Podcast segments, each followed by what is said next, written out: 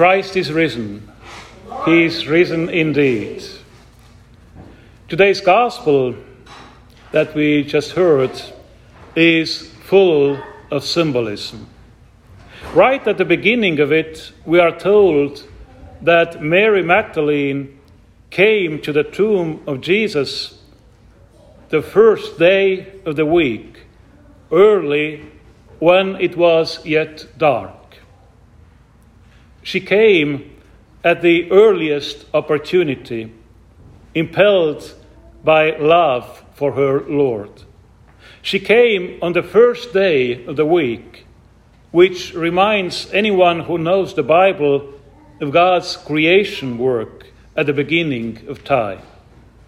The first words that God said on the first day of creation were, Let there be light, because before that the earth was without form and void, and darkness was upon the face of the deep. Mary Magdalene came on the first day of the week when it was still dark. Doubtless, it was first the all natural darkness of night, but the darkness of the night surrounding Mary spoke of a deeper darkness that can bury a person even in the midday, midday sun. The darkness of grief, pain, longing, ignorance, the loss of the most dear, even more, a darkness of hopelessness, despair, anguish, lack of faith, or even the darkness of unbelief. What St. John speaks about at the beginning of his Gospel, that true light which lighted every man was in the world, and the world knew him not, and that he came unto his own, and his own received him not is not something rare even today. Unfortunately, there are always people who love the darkness rather than light because their deeds are evil. And without a doubt, we should take a serious look in the mirror at this point. Mary Magdalene also had lived in the darkness of sin. In the Gospel of Mark, it is said that Jesus had cast out seven devils from her. It is quite possible that now the time of testing had come when some of these devils, perhaps all seven at once, attempted to return into Mary Magdalene by taking advantage of her distress and hopelessness. This did not happen because Mary was protected by something that even the most wicked devils are powerless against. She was protected by her love for the Lord, by the love that made her set out in the dark of night, not exactly the most pleasant or safest time. For she couldn't help it. She had to hurry to the tomb, if only to see the body of her beloved Master. Now, where there is such love, evil spirits cannot do anything. But it was still dark. Just like in our lives, there will always be times that are quite dark, especially when we have to lose someone very close to us, or worst of all, when someone betrays us. These are moments when we are in the same situation as Mary Magdalene. Early morning of the first day of the week, when it was still dark. In moments like these, God says to us as he said in the beginning of time, Let there be light. Even when those to whom he wants to give the light of life and love do everything possible to extinguish this light, to finally get rid of it, to get rid of the true light itself, nailing him to the cross and burying in a hewn tomb. A tomb, even a rock hewn tomb, cannot extinguish the light of God or bury him who is life itself. When Mary Magdalene arrived at the tomb, she saw that the stone that was used to seal it had been removed.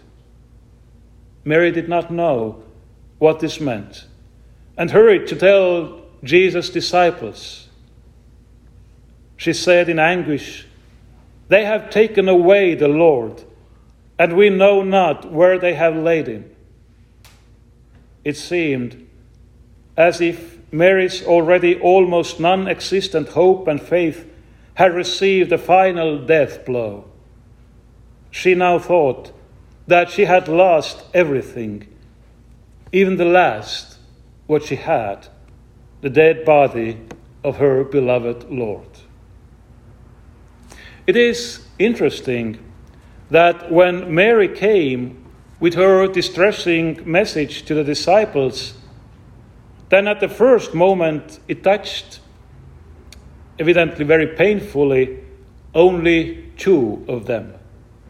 The one whom Jesus loved, that is John, and the one who had denied Jesus, that is Peter.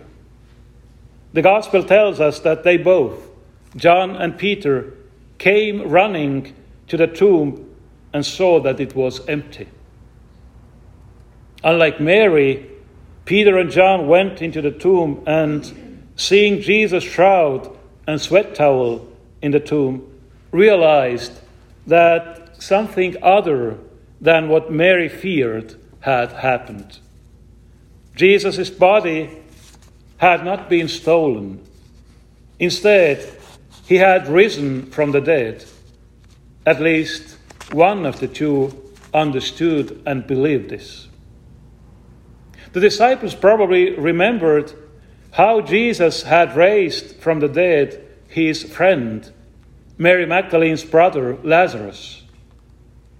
The raising of Lazarus showed that Jesus has authority over life and death.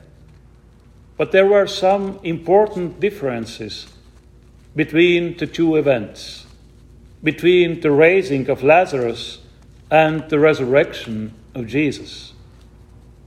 When Lazarus came out of the tomb at Jesus' call, he was still bound with grave clothes and even had a napkin about his face. In the empty tomb of Jesus, however, there are both shrouds and a sweat towel lying on the ground. This means that the resurrection of Jesus, unlike the raising of Lazarus, was not an extension of the current earthly life, but something completely new. Lazarus died again after a while, but Jesus will never die again. Just as those are saved from eternal death who are buried with Jesus in baptism and whom he will raise from the dead on the last day. After Peter and John saw the empty tomb, they returned home. Mary, however, did not go with them. She remained at the tomb. We didn't hear it from today's Gospel reading, but we know what followed. Mary first saw two angels in the tomb, and then Jesus himself in the garden. This worry stricken woman who came to the grave in pain of loss, grief, hopelessness, and anguish became the first witness of Christ's resurrection. Why her? I think the answer is obvious. For the same love that forced her to go to the grave at such an early hour. For a love that was greater than even the love of Jesus' disciples. The disciples went back home when they saw the empty tomb, but Mary could not leave. As I already said, we sometimes feel the same way as Mary Magdalene on that first day of the week, early, when it was yet dark. When she thought she had lost everything, in hopelessness, in the pain of loss, perhaps in doubts and difficulties of faith. What happened to Mary Magdalene at the empty tomb of Jesus encourages us to believe God does not leave anyone alone in their pain, anguish, grief, even despair and doubts. He has suffered, died, and risen for this very reason, reason to assure us that He feels our pain and weakness. He understands even our temptations. He wants to help and save us. The Epistle to the Hebrews says, For we have not an high priest which cannot be touched with the feeling of our infirmities, but was in all points tempted like as we are, yet without sin. Let us therefore come boldly unto the throne of grace, that we may obtain mercy and find grace to help in time of need. In the name of the Father, and of the Son, and of the Holy Ghost. Amen. Amen.